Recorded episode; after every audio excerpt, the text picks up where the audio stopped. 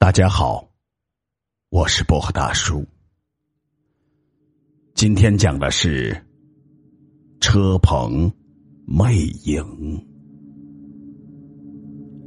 这是一个发生在车棚里的故事。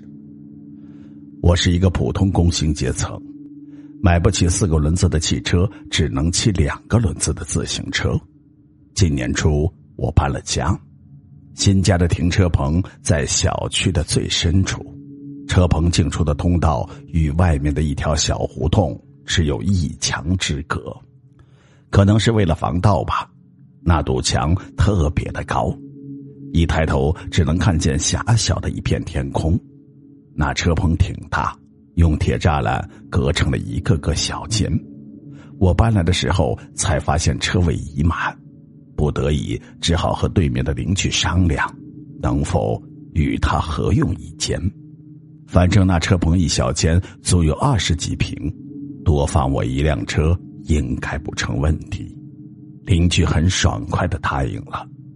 但是当我找到那间车棚时，却发现它处于整个车棚的最里面。奇怪，别的小间装的都是推拉铁门。而我那间却是卷闸门，每次都要蹲下来打开锁，在巨大的轰鸣声中向上拉开，那种噪音，相信听过的人都会觉得不舒服，而且不知道为什么，每次走进那车棚，我心里总会觉得怪怪的，好像有人在我身后窥视，看得我浑身发毛。但一转身，什么人也没有。我可是接受马列主义、毛泽东思想长大的人。毛主席教导我们：世界上没有鬼神。这样一想，心头立刻释然。由于工作的需要，我经常加班到很晚才能回家。这天晚上，我又加班到了深夜，已经是十一点多。我一个人慢慢骑着车回家。初秋夜晚的凉风吹得我无比的清醒，白天喧嚣的大马路变得冷冷清清，几乎看不到一辆汽车，偶尔有几个和我一样的夜归人从身边匆匆的掠过。路灯将路边的梧桐树的阴影投在了地上，仿佛无数张牙舞爪的手向我迎面扑来。忽然，一阵冷风吹过。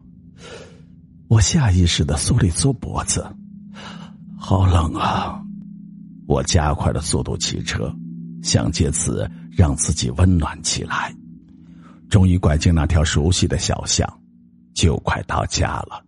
我松了一口气，无意中朝地上看了一眼，刚暖和起来的身子刹那间一阵的冰凉。车后座上什么时候多了一个影子？我猛地一回头。车后座上空空如也，啊，一定是我今天加班太累了，用脑过度产生了幻觉。我深吸了一口气，骑进了小区的大门。以后的时间里，只要我晚上骑车，总会感觉后座上有个人坐着，风里似乎还传来轻轻的笑声，但是我一回头，却总是什么也没有。同事们看见我，也都说我这段时间脸色怎么那么差。公司里一个自称半仙的同事还煞有介事的说我眉间有股黑气，怕是遇到了不干净的东西。被他们这样一说，弄得我真的有点害怕了起来。于是趁着双休日，我专程去庙里求了一张印有六字真言的护身符来，弄了一根红线。穿了起来，认真的挂在脖子上。不久后的一天晚上，照例加班，夜深了，我一个人走在空荡荡的走廊里，心中狠狠的骂着我们的老总：为什么老是我们加班，还加到这么晚？一边想着，一边走到了我的车旁，在离那车两三米远的地方，我不由自主的停了下来。我盯着车后座。后座上什么也没有，我呆呆的看着他，足有两分钟，才定了定神，跨了上去。果然，我还没有骑多远，又听到那熟悉的笑声，随着夜风飘进了我的耳中。我再也忍不住了，一个急刹车跳了下来，任由那车倒在了地上。我大喊了起来：“是谁？你到底是谁？有种的出来！”可回答我的只有呼呼的风声。天越来越冷，我扶起了自行车，一横心又骑了上去。被我吼了那么一嗓子，那声音居然再也没有出现。我渐渐的放松了下来，一会儿就骑到了车棚前。深夜的车棚笼罩在一片漆黑之中，四周万籁俱寂，我心里无由来的开始发毛。定了定神，我推着车走进了通道，边上那堵高墙矗立在黑暗中，仿佛随时要倒下来将我压在下面。我正一面走一面胡思乱想，冷不防一个黑影在我面前一闪。我感到背上的汗毛一根根的倒竖了起来，仔细一看，是一只黑猫，他沿着墙根跑着，一下跑没影儿。我今天这是怎么了？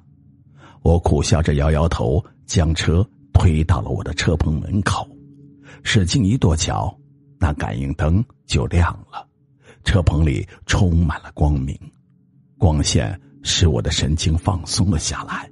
我蹲下了身子，从口袋里掏出钥匙，打开了锁，用力向上一拉，卷闸门立刻发出了刺耳的轰鸣，噪音使我暂时失去了听觉，恐惧感一下遍布了全身。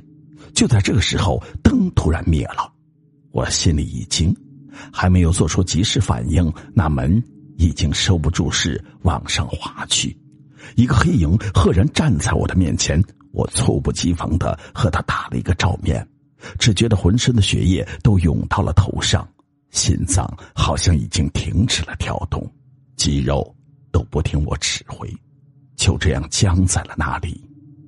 那影子好像穿着黑色的斗篷，斗篷上的帽子遮住了他的脸。那影子慢慢的抬起头，啊，那帽子下，那帽子下居然什么都没有，是空的。熟悉的笑声回荡在空气里。你不是要我出来吗？我来了。我连倒退几步的力气都没有，直接往后倒坐在地上。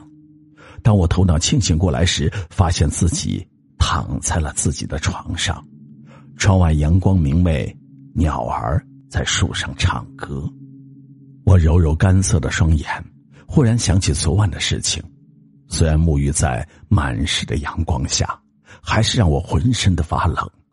这一定不是梦，这个车棚一定有问题。随便吃了一点东西后，我来到了对门邻居的门前。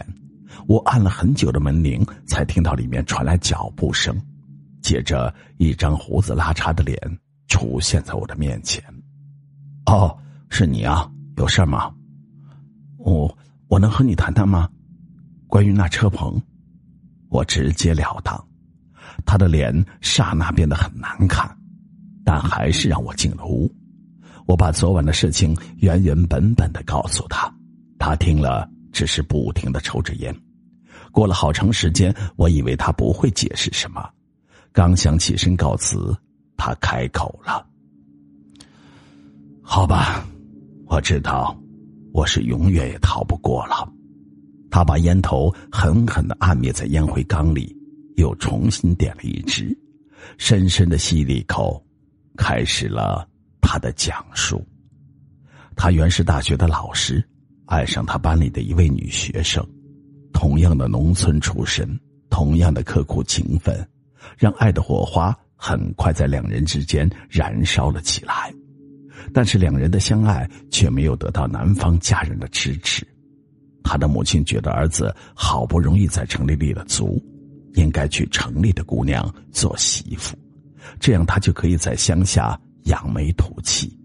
一想到儿子带着城里的媳妇回老家，人们用羡慕不嫉妒的目光看着他，他的心里就像灌了蜜似的甜。他怎么能容忍儿子娶一个农村的女人呢？母亲的虚荣像一条巨大的沟壑，横在了他们之间，而他最终也抵抗不过母亲的哄劝和歇斯底里的狂怒。从小死了父亲的他，天真的认为，只有一切听从母亲才是守孝道，于是和那女生慢慢的就淡了。终于有一天，那女生知道了事情的真相。哭到了深夜，忍不住跑来理论，却在那间车棚里被一个窃贼强奸后残忍的杀害了。我听的手心里全是汗。他起身给我倒了一杯茶，自己也倒了一杯捧在了手里，望着袅袅上升的热气，他再一次陷入回忆里。那天晚上他睡得很早。明天有一堂很重要的公开课，如果通过了，他的职称和公司会上一个新的台阶，所以他必须早点上床养精蓄锐。没躺多久，迷迷糊糊的听到有人在大喊。那时候这个小区还没有物业管理，门口没有人值班，也没有保安巡逻，所以他侧耳听了一阵后，再没有听到什么。也就自顾自的睡了，直到第二天在车棚里发现了女孩的尸体，他才意识到昨晚的声音是怎么回事。巨大的打击让他从此一蹶不振。虽然那女孩不是死在他的手里，但是他还是觉得是自己害死了她。他恨自己的懦弱，恨自己没有主见，从此再不和他母亲说一句话。他母亲眼见这样，也只好一个人回了老家。话说到这里，他已经泪流满面。这件事情已经过去了一年，但他却还沉浸在往事中不能自拔。那女孩的满腔愤怒，终于使他化成了冤魂，终日在那间车棚里游荡。他最喜欢坐在我的自行车后座上。我们在校园的林荫道上骑行，他环着我的腰，大声的咯咯笑着。他的眼泪滴在了地上，一会儿就湿了一大片。对不起，没想到他会跟着你，让你受惊了。我惊醒了过来，赶快说没关系。他转身从抽屉里拿出一张照片，递给了我。照片中，他搂着一个女孩的腰，两人靠在一块大石头上，甜蜜的笑着。女孩年轻的脸上写满了幸福。两辆自行车在他们身边依偎着，其中一辆男士的车与我那辆一模一样。嗨，我终于明白了事情的真相，但这真相。却让我心情沉重。第二天晚上不用加班，天刚擦黑我就回到了家，还没有到车棚，老远就看到那里有火光闪动。我战战兢兢的挪过去一看，这才发现是他蹲在地上烧着一串串纸钱和元宝，他沉浸在自己的回忆中，似乎没有感觉到我的到来。只听他大声的说：“小平，我对不起你，是我害了你，我不该那么绝情。小平，一年多来，我天天都梦到你，我知道你死的不甘心呐。小平，我知道你在听，你能原谅我吗？也许我不值得你原谅。”但是你这样不去投胎，是害了你自己。原谅我吧。他蹲在那里，涕泪交加，语无伦次。他终于肯面对现实了。我相信他的小平应该是一个通情达理的女孩，一定会原谅他的。毕竟他不是真正的凶手。过了几天，老总派我去外地出差。等我回来以后，已经是一个月以后了。我刚到家的那天晚上，正准备上床睡觉，忽然听到有人敲门。是谁？已经很久没有生活在惊吓中，我的神经重新变得坚强了起来。打开房门，门外的人让我着实愣了一下。